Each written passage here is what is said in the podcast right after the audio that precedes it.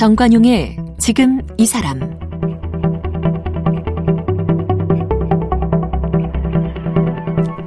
여러분 안녕하십니까 정관용입니다. 코로나19 이후에 우리 아이들 학교에 마음껏 제대로 가지 못하고 그러다 보니까 선생님과 부모님들 이 교육 공백 어떻게 채워줘야 할지 고민이 깊어갑니다. 뭐 사교육 이거 없애야 하는데 왜 우리나라는 안 없어지나 또 그러다 보니까 대안학교를 세워서 새로운 교육 시스템을 꿈꾸는 분도 있고 다양한 교육 관련 운동들이 펼쳐지고 있죠.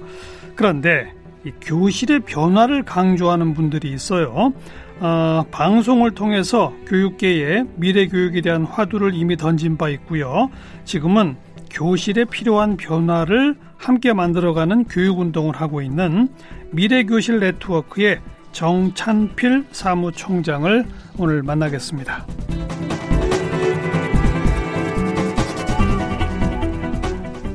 미래교실 네트워크 정찬필 사무총장 어서 오십시오. 네, 안녕하세요. 네.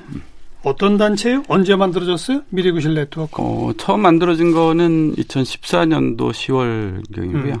그때는 이제 혁신적인 수업을 하는 선생님들의 모임으로 시작을 해서 음, 다른 선생님들한테 혁신적인 수업 기법들을 확산시키는 역할을 음흠. 하면서 계속 성장을 했습니다. 그래서 지금 온라인으로는 한 2만 명 정도의 교사들이 가입이 되어 있고 예. 오프라인으로 한 140명 정도 되는 선생님들은 정말 수업 역량이 좋으신 분들이에요. 굉장히 음. 학생 참여도가 높은 수업을 실제로 하시는 분들. 그러니까 이분들이 핵심이 돼서 다른 선생님들한테 자기가 발전시킨 수업의 방법들을 확산시키는 코어 역할을 하고 있습니다. 미래 교실의 모양을 혁신적 수업을 통해 만들어내는 선생님들의 네트워크. 네, 그렇게 그거예요? 이제 이해하시면 됩니다. 어, 우리 정 사무총장이 주도적으로 만들었습니까?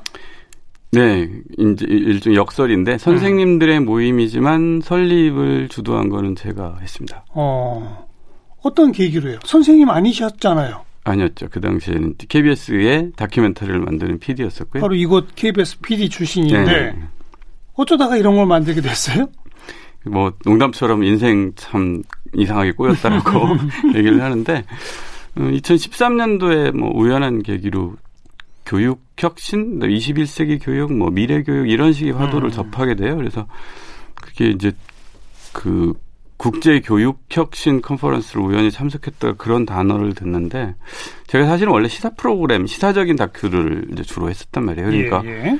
듣는데 뭔가 이상한 생각이 드는 거예요. 교육 위기라고 하는 거는 이미 일반적으로 다 알고 있는 얘기였었고 일반 좀 음. 아까도 말씀하셨듯이 뭐 사교육의 문제, 대입시 스트레스 막 이런 문제들인데 그 자리에서 국제적으로 교육의 혁신을 얘기를 하는데 위기 진단을 전혀 엉뚱하게 하는 거예요. 그러니까 그런 게 문제가 아니라 시대의 학교 교육이 뒤처지는 게 본질적인 문제다라는 사실은 그게 맞죠. 예. 그러니까 어. 다른 얘기를 듣다 보니까는 다른 그동안 우리가 알고 있었던 문제들, 청소년들이 학업과 관련해서 나타나는 모든 문제 아니면 사회 경제적인 문제들이 어 가만히 봤더니 본질적으로는 이게 학교 교육의 지체 현상에서부터 음. 비롯된 거구나. 그래서 이 문제를 좀 더 파고 들어가서 프로그램으로 좀 얘기를 해야 되겠다라고 음. 했던 게 처음에 시작이에요. 근데 하고 들어가다 보니까 이게 그냥 뭐 문제를 고발하고 비판하고 이럴 문제가 아니라 어, 그 당시 미국에서 벌어졌던 몇 가지의 이제 실험적인 교육 음. 기법들을 보니까 이거면 지금 한국에서 정말 심각하게 생각했던 교실 붕괴 문제를 풀어내는 거에서부터 시작을 해서 예, 예. 돌파구가 만들어지지 않을까라는 생각을 하게 돼요. 그래서 와서 실험을 했는데 실제로 이게 완전히 작동하는 게 확인이 됐었고. 음. 그것도 거, 프로그램 차원에서? 예, 그게 이제 프로그램 어. 다큐멘터리로 교육 실험 다큐멘터리를 만들면서 만들었어요. 만들어서 예. 실제로 완전 붕괴된 교실에서 교육 기법만 바꿔서 투입을 음. 했는데 눈앞에서 완전히 아이들이 달라지는 현상이 나오는 거예요. 조금만 그 예를 들어봐 주세요. 어떻게 음. 했더니 음. 어떻게 달라진 거예요? 사실 이걸 개념을 미국에서는 flipped learning이라고 표현을 해요. 그리고 저희는 우리말로 말하면 저희는 거꾸로 교실이라고 음. 이제 바꿔서 얘기를 했는데 요 의미는 뭐냐면 수업에서의 주도권을 완전히 뒤바꾸는 거를 의미를 해요. 학생들한테 주는? 예. 그러니까 음. 이전에는 교사가 주도하는 방식, 교사가 모든 것을 아이들한테 쏟아붓는 방식의 교육이었다면 학생들이 모든 것을 해나가는 구조를 만들어내는 예. 건데 예. 이걸 하기 위해서 이제 기존에 없던 이, 그 원래 이런 식의 수업이 좋다 이런 식의 교육이 좋다는 거는 개념적으로 존재를 당연하죠. 거죠. 근데 어. 이게 이제 가능해졌던 부분이 테크놀로지 발달 때문에 음. 이전 같으면은 지식을 교사가 가지고 있으니까 이거를 전달을 꼭 해줘야 되는 것이라고 생각을 했다면 저 지식을 전달하는 거라면 굳이 학생들 전체 대상으로 그걸 할 이유가 없다로 바뀌는 거예요. 이 전체 음. 대상으로 주는 지식이라면 요즘 유튜브에서 보듯이 그거 그냥 동영상으로 만들면 되는데 이렇게 예, 되는 거예요. 예. 동영상 보는 거나 설명 듣는 거랑 뭐가 다르지? 예.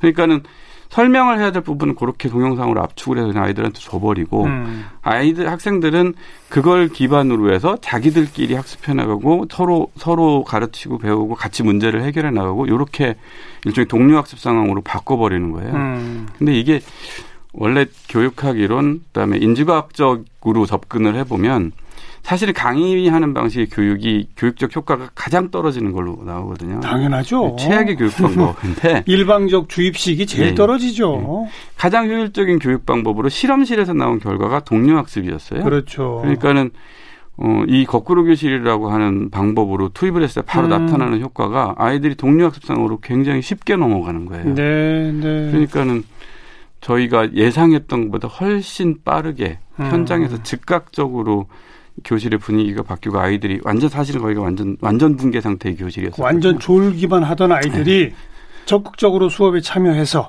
예. 자료도 서로 찾고 네. 뭐 디스커션도 하고 토론도 하고 예, 예. 막 그러더라 이거죠. 예. 어. 그러니까 선- 선생님한테 하는 질문이 갑자기 폭발을 하기 시작을 하고 음, 음. 그래서 저희가 첫날 저 지금도 마찬가지인데 이 얘기 할 때마다 사실 소름이 쫙 돋아요. 그러니까 음. 그때 느낌이 다시 음. 살아나는 건데 선생님들도 그때 소름이 돋아서 뭐, 어, 이거 뭔지 모르겠다 뭐 음. 어리벙벙한 상태. 그러니까 분명히 내 눈앞에서 어제까지 잠들어 있던 아이들이 갑자기 막 몰입하는 현상이 나오고. 네. 근데 이게 이제 단발성으로 그친 게 아니라 한 학기를 관찰을 했는데 한 학기 내내 똑같은 상황에 오히려 아이들의 이 몰입 강도가 훨씬 커지는 현상이 나오는 그 거죠. 교육 기법을 미국에서 만든 걸 가지고 왔다 이거예요. 예, 원래는 어. 미국에서 flipped learning이라는 방법으로 시작을 해서 거기서도 조용히 이제 확산 사실은 예, 좀 예. 시끄럽게 확산이 되고 있었는데 저희가 이걸 갖고 오면서 저희 이제 직업적으로 그냥 갖고 오는 게 아니라 되게 비판적으로 보기도 하고 여러 음. 사람들의 이제 조언들을 듣잖아요. 조금 변형을 시켰겠죠 한국에 예, 맞게. 그래서 관점을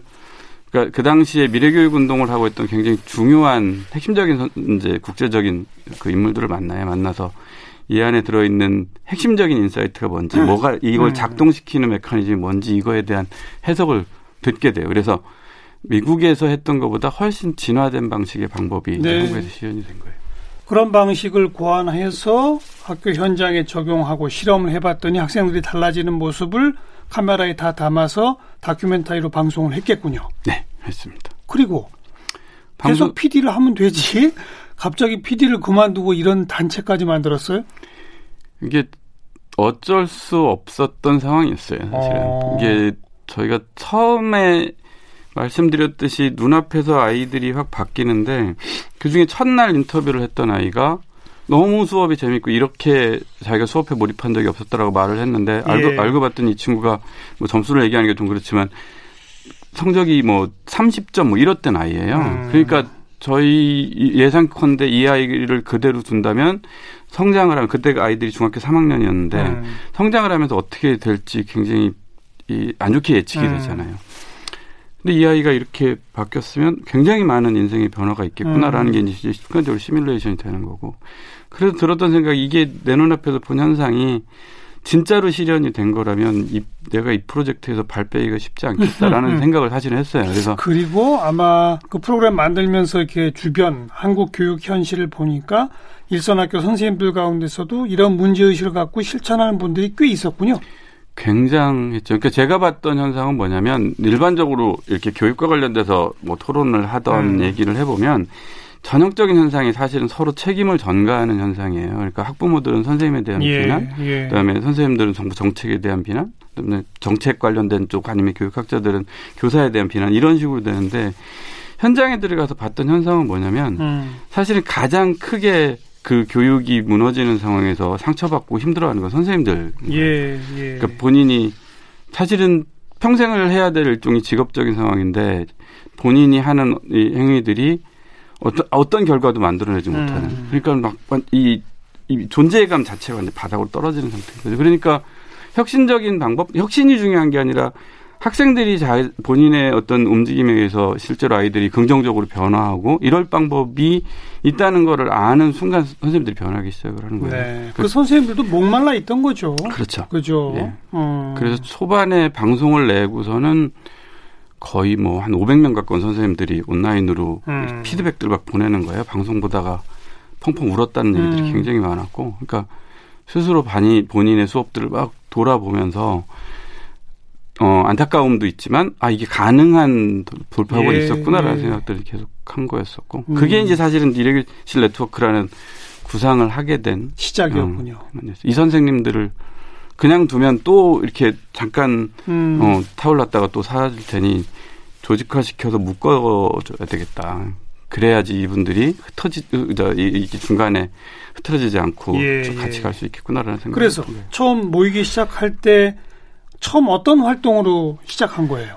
사실은 또 방송하고 연결이 돼요. 어. 그래서 첫 번째 시리즈를 했는데 피드백이 되게 세게 왔었고, 이제 저희도, 저희가 첫 번째 실험을 할 때 이미 생각을 했던 게 처음에 했던 거는 두 개 학교에서 음, 네 명의 실험을 선생님하고 음. 실험을 했는데 결과는 저희가 봤을 때는 명확하다라는 생각이 들었지만 이거 가지고는 부족하겠다 신뢰하기 어렵겠구나 그래서 그 다음 프로젝트를 대량으로 이거를 음. 그 규모를 늘려서 실험을 해보자라는 생각을 했고요 그때 이제 이거를 빠른 속도로 늘리는 방법을 우리가 생각을 했던 게 교사들을 위한 연수 프로그램들을 개발을 음. 하자 그래서 원래 같이 했던 선생님들하고 이, 이 연수 프로그램들을 기획을 해요. 근데 연수 프로그램 자체가 어, 완전히 선생님들을 뭐 기존의 다른 연수들처럼 또 강의하고 이게 아니라 선생님들을 완전히 몰입시키는 방식의 음. 연수. 그건 저희가 수업에서 이미 했던 방식을 그대로 쓰는데 그래서 몇 명 정도가 참여했어요? 처음 연수에. 처음에 200명, 200명. 200명이었는데 한 번 하고 나서 그런 모습도 다 카메라에 담았겠네요. 어. 그래서 이제 저희가 그 프로젝트를 선생님들이 어떻게 이걸 처음에 음. 어, 그 원래 있던 선생님들이 어떻게 연수를 통해서 변화를 하고 음. 그래서 본인 수업이 어떻게 변화하는지 이걸 다시 계속 추적을 한 거예요. 그래서 그때는 PD 그때도 PD. 신분이었어. 예. 그래서 두 번째 프로젝트까지 하면서 거의 한 1000명이, 아니 500명이 넘는 선생님들한테 이거를 음. 그때 확산을 시키고 동일한 효과가 초중고 교과 가리지 않고 어, 발생을 한다는 걸 확인을 해요. 예. 그래서 그리고 나서는 그 다음에 이제 이렇게 됐을 때 학교 자체가 어떻게 진화를 하는지 학교의 패러다임이 어떻게 변하는지 네, 이거를 네. 그 다음 프로젝트까지 해내고 음. 어, 그러고서 사실 그만뒀어야 되는데, 그 사이에 이제 단체 자체가 워낙 주목을 받는 그 교육 현장에서 워낙 큰 역할을 하는 곳으로 바뀌어버린 거예요. 그럼 초창기부터 사무총장은 맡고 있었어요? 초창기에는 단체였기 때문에 뭐 좀 막연했어요. 그냥 이- 어. 저는 이사로, 이, 이사로, 어. 설립 이사로 이렇게 음. 있다가 사무총장을 하게 된 거는 2016년도 10월 달에 판단을 해야 될 때가 됐다는 생각이 들더라고요. 이거를 내가 방송에 남을 건지 아니면 음. 요 움직임을 계속 끌고 예, 갈 건지. 예. 그래서 2016년도 10월에 PD 그만두면서 그만두면서 이제 그러면은 어. 직책을 만들어야 되겠다. 그럼 사실 이게 2013년 정부터 시작하면 3, 4, 5, 6, 한 3, 4년 동안은 꾸준히 연속 기획식에 어, 몇 가지 교육 관련 프로그램 프로젝트가 있었던 거네요. 예, 계속 이- 그 발전해 프로젝트를. 예, 발전시키면서 음, 미국의 혁신적 교육 기법을 작은 교실 한두 군데 적용하는 것부터 시작해서 교사들을 변화시키고 그게 전국의 초중고등학교에 적용하는 실험도 해보고 또 그것이 학교를 어떻게 달라지게 하는가도 또 한번 해보고 예. 뭐이 모습이 다 카메라에 담겨서 방송이 됐군요. 예. 그걸 보고서 참여하시는 분들도 더 많아졌을 거고. 네, 계속해서 늘어났고 음. 교육청 뭐 교육부까지도 그 시리즈들을 통해서 인식들이 예. 많이 바뀐 거예요. 예. 교육에 대한 관점이 어떻게 바뀌어야 되는지. 예. 한마디로 교사가 학습 방법만 바꾸면 모든 게 끝난다 이거예요.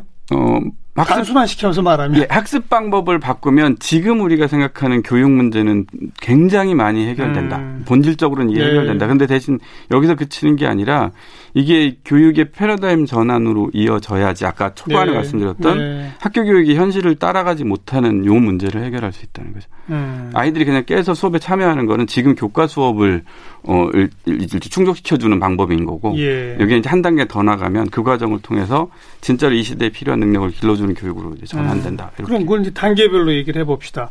지금 기존의 교과 과정을 지금까지는 일방적으로 주입식 강의를 하면 아이들은 엎드려 잔단 말이에요. 그런데 아이들이 몰입해서 참여하도록 그러나 그 내용은 기존의 교과 과정을 그걸 만드는 방법은 한마디로 말하면 뭐예요? 학생 참여? 어, 저희는 교실에서 소통을 허락해주고 협력을 할 수 있게 해주는 거라고 얘기를 음, 합니다. 소통과 협력. 예. 예. 근데 이, 게 정말 강력한 게 나중에 뭐 여러 가지 경로를 통해 실험을 통해서 확인을 한 건데 음, 사람이 혹은 학생들이 갖고 있는 가장 강렬한 욕구이자 재미의 원천이 동료들 사이에 음. 말하는 것이라고 하는 게 이제 확인이 돼요. 음. 그러니까 예를 한번 국어 시간이에요, 지금. 예. 고등학교 1학년 국어 네. 시간이에요. 선생님이 어떻게 하는 거예요? 선생님이 일단은 뭐 예를 들어 문법 같으면 응. 문법을 기본적으로 설명하는 거는 이제 내용을 영상으로 만들어서요. 어. 그건 이제 그걸 영상으로 주고 뭐 미리 보고 오든 아니면 음. 수업 시간에 필요하면 참고를 해라라고 하고 학습제도 관련된 내용들 자기들이 개념 정리를 하건 아니면 문제를 풀건 이걸 혼자 하는 게 아니라 같이 해결을 하도록 만들어 주는 거예요. 그다음에 음. 중간에 개념을 설명하는 것도 미션으로 주기도 하고 음. 이, 이, 개념을 고도화시키는 거를 단계적으로 같이 계속 협의를 해 나가면서 개념을 잡기도 하고 어떤 경우에는 제일 제가 봤던 인상적인 변화가 음. 굉장히 빨리 나타나는 변화가 뭐냐면 국어 수업을 한번 상상을 해보시면 예. 일반적으로 저희들이 경험했던 국어 수업은 예. 어, 선생님들이 국어 교과서를 대신 읽어주는 거잖아요. 그래요. 읽어주면서 어. 설명하는 어. 방식이잖아요. 근데 이게 시를 쭉 읽으면서 이 예. 귀절은 뭘 뜻하는 것이고 뭐뭐 뭐 이런 네, 거잖아요. 그렇죠. 예.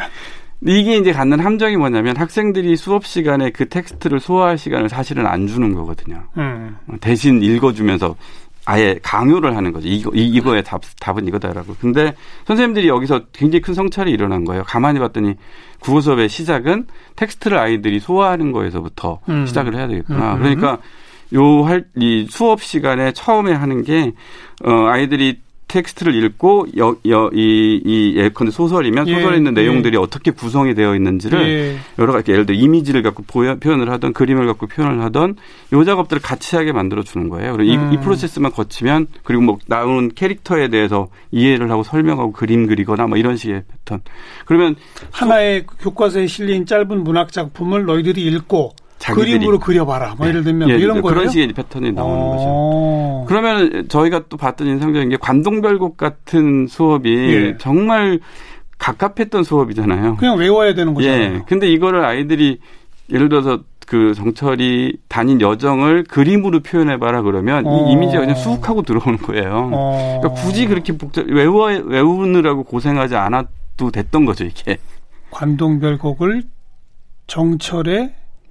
이정표로 그림을 그리도록 네, 그러니까 한다. 갔던 곳에 그 글, 글 속에 나와 있는 것을 그림으로 묘사해서. 수학은 어떻게 해요? 2차 방정식이라고 치면? 어, 수학도 개념에서부터 사실은 이해를 해야 되잖아요. 출발하죠. 예, 그러니까 어. 개념 이해나 이런 것들을 계속 같이 하는 거예요. 그러면 음. 일반적으로 뭐 공부를 잘한다고 하는 아이들도 본인들이 문제를 잘 풀 수는 있어도 음. 이게 어떤 개념인지 설명한 데서는 툭툭 막히거든요. 그렇죠. 근데 이거를 다른 친구들 너보다 못하는 아이들에게 이해 가능하게 설명하는 음. 이런 식의 미션들이 주어지면 음. 아이들이 그 과정을 통해서 굉장히 정교한 이해들을 하기 시작을 해요. 음. 그럼 그 뒤로 더 고도화된 문제 해결이나 이게 예. 가능해지는 거죠. 예. 그러기도 하고 영어는요. 영어는 오히려 훨씬 쉽죠. 영어는 서로 그, 대화하면 되는 그렇죠. 거니까. 그러니까 어. 그러니까 영어는 기존에 하던 영어보다 아이들이 실제 literacy, 그러니까 말하고 쓰고 네, 마, 말하고 네. 뭐 같이 대화하고 이런 게 알겠어요. 굉장히 상승을 하게 됩니다. 음. 사회 과목 같은 거는 뭐 제가 그냥 안 물어봐도 될 것 같아요. 무슨 과제를 내고 예. 너희들 다 휴대전화 있으니 스마트폰으로 그렇죠. 자료 다 찾아서 이거 한번 해봐. 뭐 이러면 되는 거 아니에요? 네, 집어면. 어. 교사 역할이 그러니까 어떻게 아이들한테 미션을 줄까를 이제 바뀌는 그렇죠. 거예요. 그랬더니 지금 기존의 교과 과정에 대한 아이들의 학업 성취도 쉽게 말하면 성적도 올라가던가요? 저희가 보면서도 사실 굉장히 놀랬던 거는 상승폭이 상상을 뛰어넘는 아이들이 계속 나와요. 네. 그러니까 완전 나고 수준에 있던 아이가 한 학기 사이에 우등생이 되고 뭐 예, 이런 현상. 그래서 예. 저희가 그것 때문에 굉장히 당황을 해요. 그러니까 가만히 봤던 이 아이들이 학습 능력이 없었던 게 아니라 그렇죠. 어느 순간 사다리를 놓쳐버리고 동기부여를 많이 시켜주는 거죠. 네. 어. 알아들을 수 없는 상태로 빠져버렸는데 이걸 좋아요. 회복을 못 시켰다는 그게 이제 기존 교과 과정을 어떻게 학생들이 소통하고 협력하면서 참여하도록 하느냐의 교육 기법의 변화인 거고 네. 한그 다음 단계가 현실을 못 따라가는 교과 과정을 바꿔야 된다는 거 아니에요? 교과 과정을 바꾸는 것보다는 어.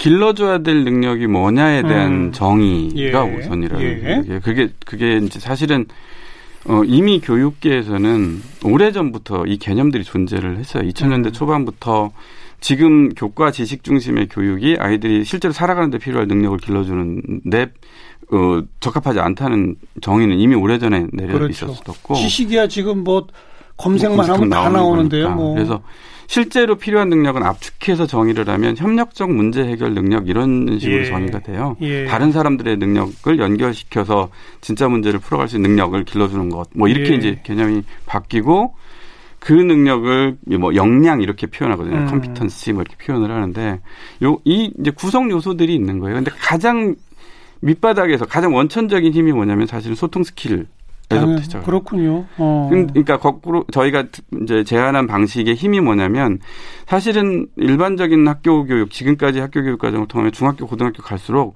어, 역설적으로 오히려 소통 능력이 마비하고 더 떨어지는 예. 현상이 나와요. 예. 근데 수업 구조를 이렇게 바꿔놓으면 굉장히 빨리 아이들한테 빨리 음. 나타나는 현상이. 알겠습니다. 그러니까 음. 제가 1단계, 2단계로 나누는데 사실은 그게 같은 거네요. 기존 교과 과정을 아이들이 서로 소통하고 협력하면서 문제 해결하는 방식으로 교육 방식을 바꿨더니 아이들의 능력도 소통 능력과 협력 능력이 커지더라. 네, 같이 성장을 하더라. 그런 거죠. 네. 기존 교과 과정 시험 잘 보는 능력이 아니라 그것도 기본적으로 입증이 된 거고 예. 시험도 잘 볼 뿐만 아니라 기초적인 소통과 협력 능력이 향상되더라. 네. 이게 확인되더라. 음, 근데 어. 그두 개 그런 능력이 만들어지면 어떻게 되냐면 이게 예. 프로젝트를 실행하는 능력으로 바뀌기 시작을 해요. 예, 그러니까 예. 이게 이제 본질적인 미래의 역량의 이제 그 모습인 거죠. 예. 아이들의 만족도 조사 같은 것도 다 해보셨죠? 네, 계속 돌렸죠. 성적이 우수했던 아이들은 초기에 불만들이 좀 있는데 시간이 지나면 이게 어떻게 자기의 종합적인 역량을 길러냈는지 음. 이 생각들을 하기 시작을 해요. 그래서 네, 이거는 교사마다 개인별 어떤 차이도 있습니까? 아니면 딱 고정된 매뉴얼이 있습니까? 매뉴얼이라기보다는 교사의 순발력, 즉각적인 대응 능력, 음. 사실 이게 되게 중요한데 그래요. 이게 같이 성장을 하는 거예요. 어. 되게 창의적인 수업을 어. 하는 사람으로 바뀌기 시작을 하는 거죠. 어. 그럼 그걸 끊임없이 연수 프로그램을 통해서 학습 교사들한테 먼저 가르치는 겁니까? 저희가 연수 프로그램으로 하는 거는 선생님들이 내버 그냥 이걸 하라고 그러면 되게 두렵잖아요. 음. 한 번도 안 해본 방식. 음. 본인이 그렇게 교육을 받아본 적도 없으니까. 그 저희가 취하는 방식은 다른 선생님들이 어, 이런 방식으로 수업을 하는 거를 학생 입장에서 경험을 하게 하는 걸 음. 네. 그래서 아 이게 가능하다는 걸 인지를 하고 예, 예. 자기 수업을 이렇게 바꾸려면 어떻게 해야 되는 거지 이걸 워크숍을 통해서 예. 만들어 나가고 그리고 나서는 네트워크를 통해서 문제점이 발생하면 다른 선생님들로부터 일종의 음. 팁들 그다음에 다른 선생님이 잘했다는 수업의 사례들을 간접적으로 네. 경험을 하면서 네. 성장을 시키고 이런 구조를 만들어 놨어요. 음. 한 참 오래전인데요. 교사분들이 모여 있는 어떤 곳에 제가 이제 강연 비슷한 걸 할 일이 있어서 갔었어요. 가서 공동체를 어떻게 경험하는지, 공동체 속에서 서로 어떻게 소통하는지 이게 1번입니다. 그런데 요즘 학교 교실의 풍경이 학생들 절반이 엎드려 자고 선생님은 깨우는 것조차 안 한다면서요. 이건 공동체가 아닙니다. 제가 막 그런 얘기를 했던 음. 기억이 나요. 그랬더니 그 현장에 있는 선생님들이 저한테 오히려 손을 들면서 그러면 저는 수학 선생님인데요. 어떻게 하면 그 애들 저 깨울 수 있어요? 이렇게 물어보시더라고요. 그 제가 어떻게 알아요? 음. 선생님들끼리 모여서 알아야죠. 근데 지금 그 방법이 나온 거네요. 쉽게 말하면. 네, 맞습니다. 그죠? 정확하게 그 문제 의식이었어요. 음. 소통 능력이 기본이고 핵심인데 수학 선생님은 어떻게 해야 되지? 사실 그렇지. 저희도 같은 문제 의식이거든요. 예, 국어는 어떻게 해야지? 예. 생물은 어떻게 해야지? 그랬는데 아 이게 과목의 문제가 아니라는 음. 게 이제 확인이 된 거죠. 가장 기본이 되는 것. 그 다음에는 과목과 교과 과정별로 적용할 수 있는 다양한 기법들이 있겠죠. 네. 근데 요새 그 비대면 온 동영상 수업 위주잖아요. 그래도 가능해요? 그게 확인됐어요. 가능하다. 어, 그리고 학생들 모이지도 않고 집에 있는데도 예. 가능해요? 예. 어. 되게 놀라운 모습이었는데 선생님들이 그러니까 온라인이기 때문에 수업의 질이 나쁜 음. 이 상황이 아니고요. 음.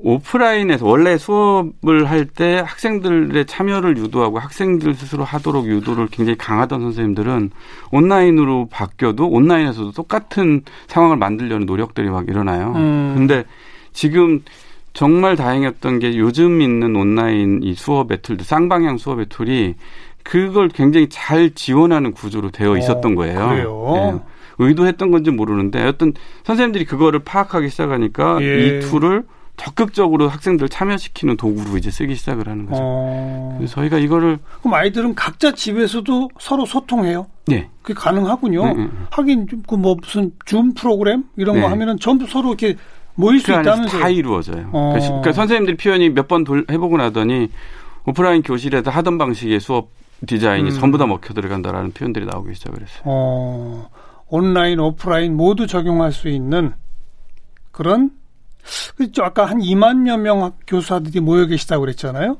그분들은 그러면 온라인을 통해서 뭘 지속적으로 배우는 겁니까? 어떻게 하는 겁니까? 음, 선생님들이 네트워크를 유지를 하는 네트워크고. 게 어. 아까 말씀드렸듯이 온라인, 오프라인 상으로 계속 만나거나 아니면 온라인에서도 수업과 관련된 얘기, 저 어떤 뭐 질문 아니면 음. 정보를 얻을 게 있으면 같이 교류를 하면서 성장을 하는 구조. 요게 원래 핵심이고요. 네. 안에서는 계속 일종의 연습 프로그램들이 돌아가고 있어요. 음, 교육청의 요청에 의해서도 돌아가기도 하고. 음, 교육청이나 이런 데서도 지금 이제 지원을 하겠네요. 네, 지금 최근 들어서 특히나 온라인 상황 들어오면서 저희가 이번에도 또 선생님들이 이 먼저 경험하고 만들어낸 수업 기법들을 음. 또 온라인 상으로 선생님들한테 나누는 연습 프로그램을 디자인했어요. 그래서 이거는 교육부에서 요청, 그다음에 서울시 교육청도 요청이 오고 알겠습니다. 뭐 이런 식으로 이제 전파를 하고 있습니다. 뭐 좀 앞서가는 분들은 포스트 코로나 시대 이야기하면서 이제는 교실이 없어진다. 심지어 이제 그 고등교육, 대학 이후는 뭐 아예 그게 필요 없을 거다. 이런 얘기가 하던데 그런 얘기까지 하던데 우리 정 총장께서는 어떻게 생각하세요? 저는 좋은 상상이 아닌 것 같습니다. 어. 왜냐하면 말씀드렸듯이 실제로 주, 되게 중요한 교육적 부분이 지식이 아니라 사실은 가치 무엇인가를 해나갈 수 있는 소통이니까. 구조인데 음, 그거를 마치 어떤 지식 체계 컨텐츠를 무한 공급할 수 있으니까 이걸로 교육이 대체된다. 저는 그런 되게 위험한 발상이라고 생각을 해요. 음. 대학 이후는 그 근데 공동체 소통 이런 거 별로 필요 없지 않아요? 오히려 사실은 현실 세계에서 더 필요한 거 아닌가. 그런가요? 음. 어, 저만 하더라도 사실 학습이 바깥에서 예. 학교 바깥에서 훨씬 많이 이루어졌던 것 같거든요. 그럼 미래 교실은 지금부터 계속 성숙시키고 발전시켜 가야지 없앨 문제가 아니다. 음, 이 제. 생각은 그렇습니다. 오늘 미래교실 네트워크의 정찬필 사무총장을 함께 만났습니다. 고맙습니다. 네, 감사합니다.